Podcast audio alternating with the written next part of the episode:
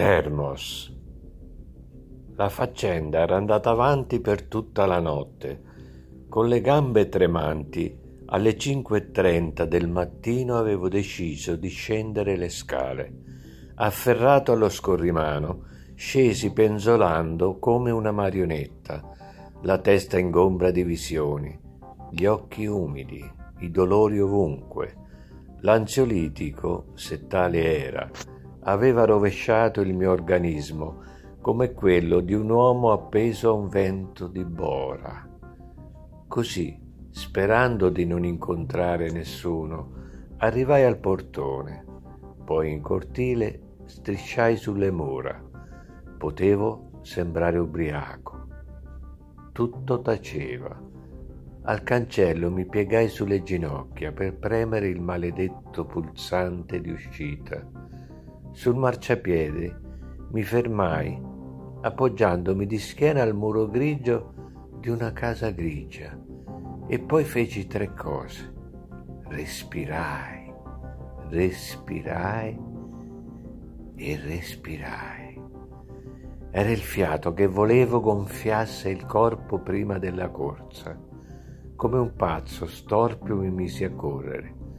Ispiravo l'aria fresca di fine settembre, espiravo tutto, il sapore acido dallo stomaco, il fetore che sentivo nel naso, le immagini dei mostri incuneati in un buco opaco del cervello.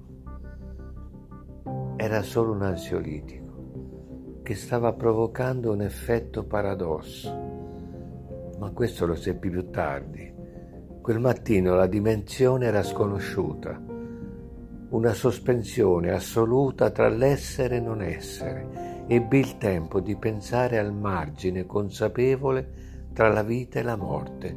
Poteva essere questo, poteva essere così, il tempo neutro dell'attesa per il grande salto. Un trapezista cadrà oppure no, ma sono quelli gli attimi dove si vive un'altra vita, se poi si vive. Giusto il tempo di un'edicola aperta con una luce fioca, intima e che tiene dentro un'oasi di mondo. E il mio amico Dario che sistema i giornali e che poi, sconvolto, mi chiede se ho visto il diavolo e mi offre un caffè dal termos.